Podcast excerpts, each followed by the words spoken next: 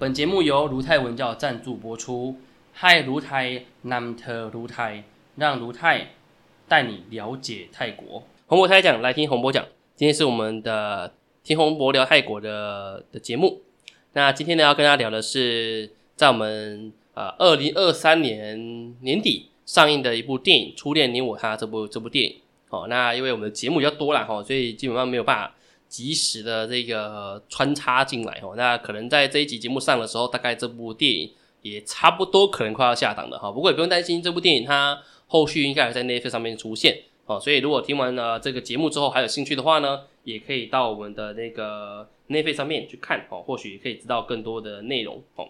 那《初恋我他》的这部戏剧呢是非常有名的哈，它其实。它在上映的时间点算是蛮早，二零二三年二月份的时候就在泰国上映。那它比较特别是，它的女主角呢，其实两个双胞胎，她是同个人去饰演的，哦，一人分饰二角的角色，哦，那所以呢，它故事的剧情呢，主要是谈谈双胞胎的故故的部分。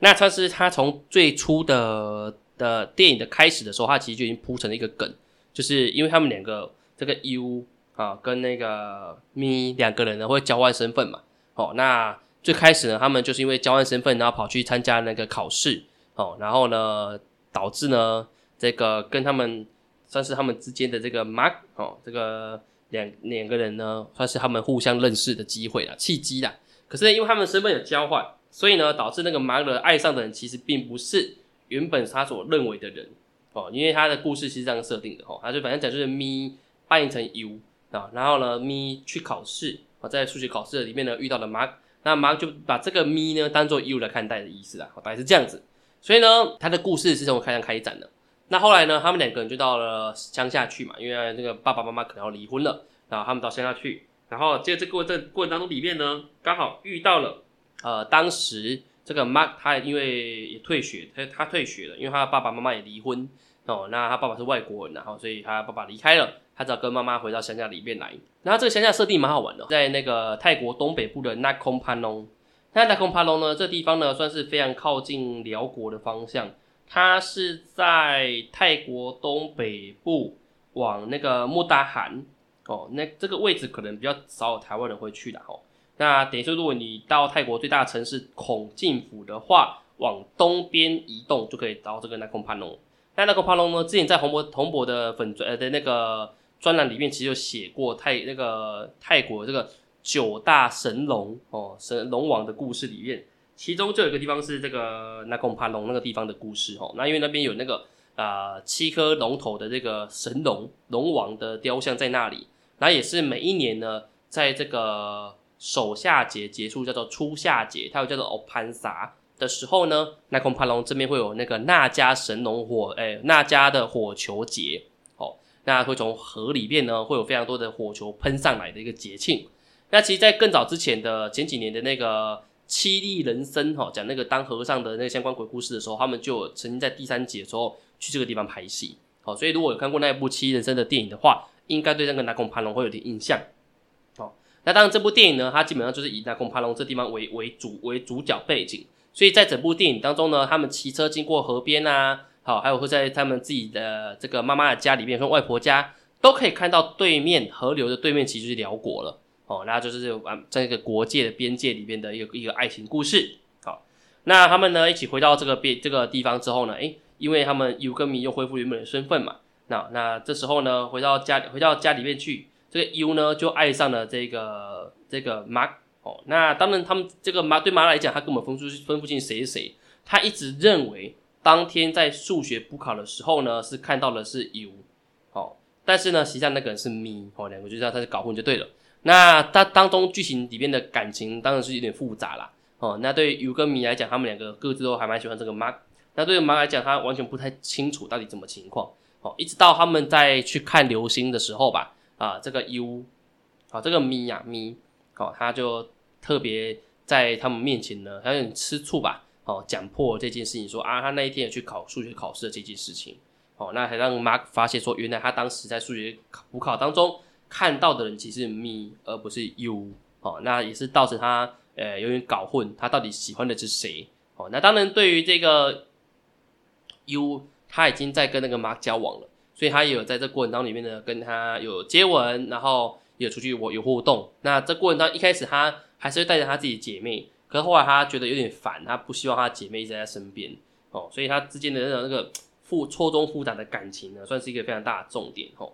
那当然，这过程当中里边，他他所描述的其实是姐妹的一个感情，以及他们遇到爱情之后所遇到状况。不过呢，最终他的收尾收的还蛮不错。其实他有提到一个非常有趣的现象，就是啊，这个 U 呢，他决定要回到曼谷，哦，回到自己妈妈的身边。那他就准备前往曼谷去搭车去找他的爸爸。就在那一天呢，诶，这个电视上面就播出了那个新闻，哦，从那个那空潘龙的车子往曼谷的车子里面出车祸了。哦，那当中就有念到名字哦，因为他那个名字都是实名制啊。哦，那买车子名实名制，然后当中就有这个 U 的名字。哦，所以呢，让民就觉得很难过啊，要开痛哭。那他就跑去车站找找找他，找那个 U。结果没想到呢，这里面其实有穿插了，算是 泰国电影都存在的一个概念哦，就是我们讲宗教观念。这整部戏的宗教成分已经够少了，但是可以最后这个结局还是有加入一小段，就是我们因果报应的概念哦。在泰国还是有这一段的哈，他最后结局什么呢？哎，其实他他的 U 没有死呢，为什么没有死？哦，他说因为 U 啊，他当时因为他在哭的难过，那旁边一个女生呢，那大妈呢就拿了水给他喝，觉得水呢其实有下药，然后导致呢那个 U 呢就晕倒了，然后那个大妈趁机把他钱偷走，然后还拿走他的车票，然后搭车往曼谷，所以就代替了 U 死掉的意思啦。哦，所以新闻当中才会提到说那个是 U 挂掉的事情，哦，所以算是。因为这件事情呢，哎，因果报应的关系，所以让让这尤呢反而化险为夷，就没事了。好，那但是过程当中里面也让尤跟米的两个人的就就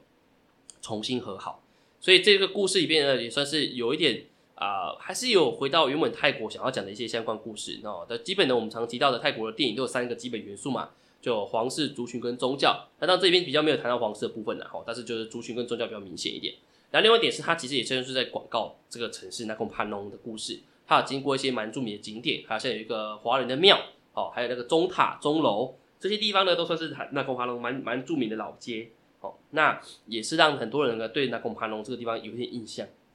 那这部电影呢，其实它最大的特点是那个爱情之间的描述模式，哦，因为这部电影它所描述的是 Y two K 年代，哦，就是两七月两千年年代的泰国人的的谈情说爱的概的的模式，是相对于比较呃保守的模式的。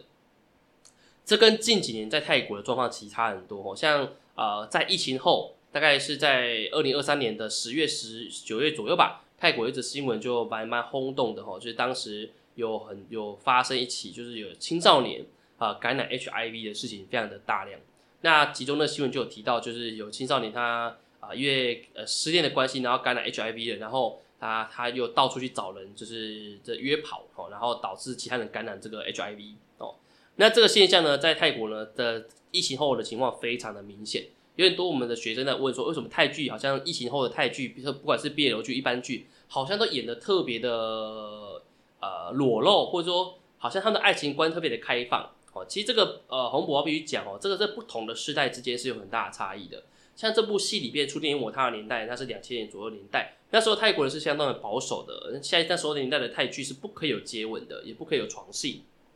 那一直到二零一零年年代其实差不多，在洪博前往泰国年代其实也差不多。那个年代电视上的广告跟当时的社会氛围还是会强调不可以有婚前性行为，然后那个情人节不可以出去外面过夜，哦等等这些东西还是当年的主流。那一直到二零二零年左右，在疫情期间的这三年呢，其实整个观念改变的非常大。那这观念改变的大了，一方面跟着手机哦手机的使用有关系，因为啊过去的网络使用是透过电脑。可是呢，接下来年代呢，因为手机普及率很高，所有年轻人从小就可以接触到非常开放的一些文化，同时间他们可以自己上网去搜寻相关的资讯，再加上各种交友软体都很开放。那当然最大的重点其实什么呢？是在疫情的三年期间呢，人跟人透过透过呃线上的上课的模式，人跟人之间产生了很多的距离感。那大家可以想象到，如果在那个阶段里面你是高中生或者是大学生，你可能在这段时间三年内都不可以有任何的交往。所以这个也被称为一种疫情后疫情现象哦，在各国其实都有产生这个现象，台湾当然也有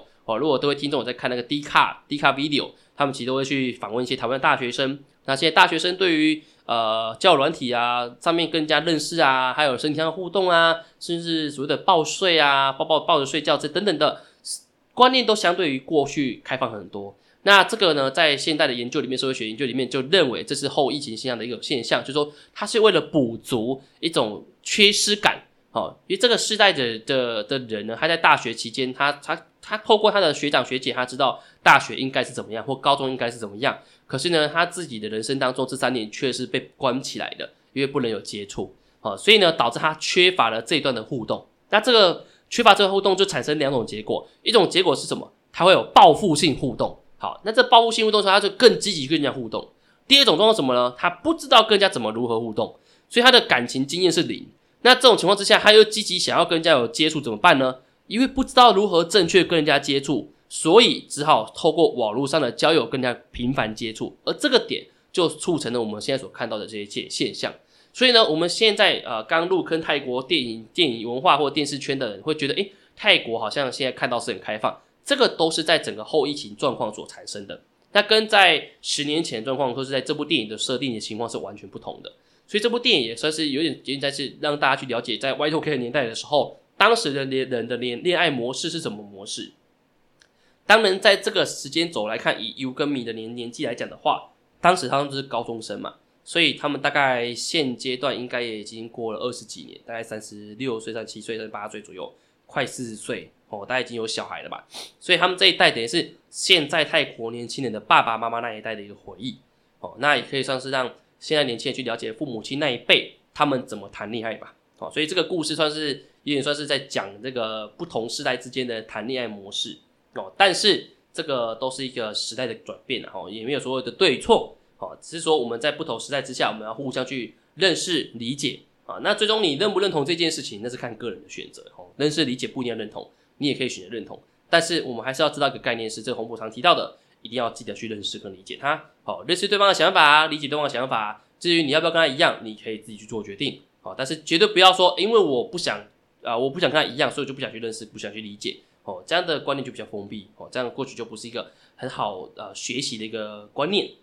好，那这部电影呢，非常推荐大家，如果在 Netflix 上面的时候，可以去再去看一次。好，可以去了解更多个故事里面细节。那如果对这个城市那空潘龙有兴趣呢，也可以到曼谷去游玩的时候呢，搭车往东北部，啊，从口拉那个地方科勒府可以转车前往这个那空潘龙。那当那空潘龙它算大城市，所以现在也有这个龙渡，哦，这个游览车，哦，走古奥客运也可以前往当地。哦，那只要从那个曼谷的北边摩奇站那边呢，基本上可以搭车。还有另外一个地方是 Ekamai，哦，Ekamai 那个站呢，也可以搭车去往东北部。哦，那大家有机会的话，也可以去这个城市走走，特别是在。啊，初夏节这段时间，哎，可以去看看这个那家火球节哦，我相信应该是一个非常有趣的一个回忆。好，那我们今天就到这里啊，感谢大家聆听。那如果对泰国电影有相关有兴趣的话呢，不要忘记啊，每周五哦，我们都可以都可以来来听洪博听洪博聊泰国的节目。那我们就下周见喽，早迪卡。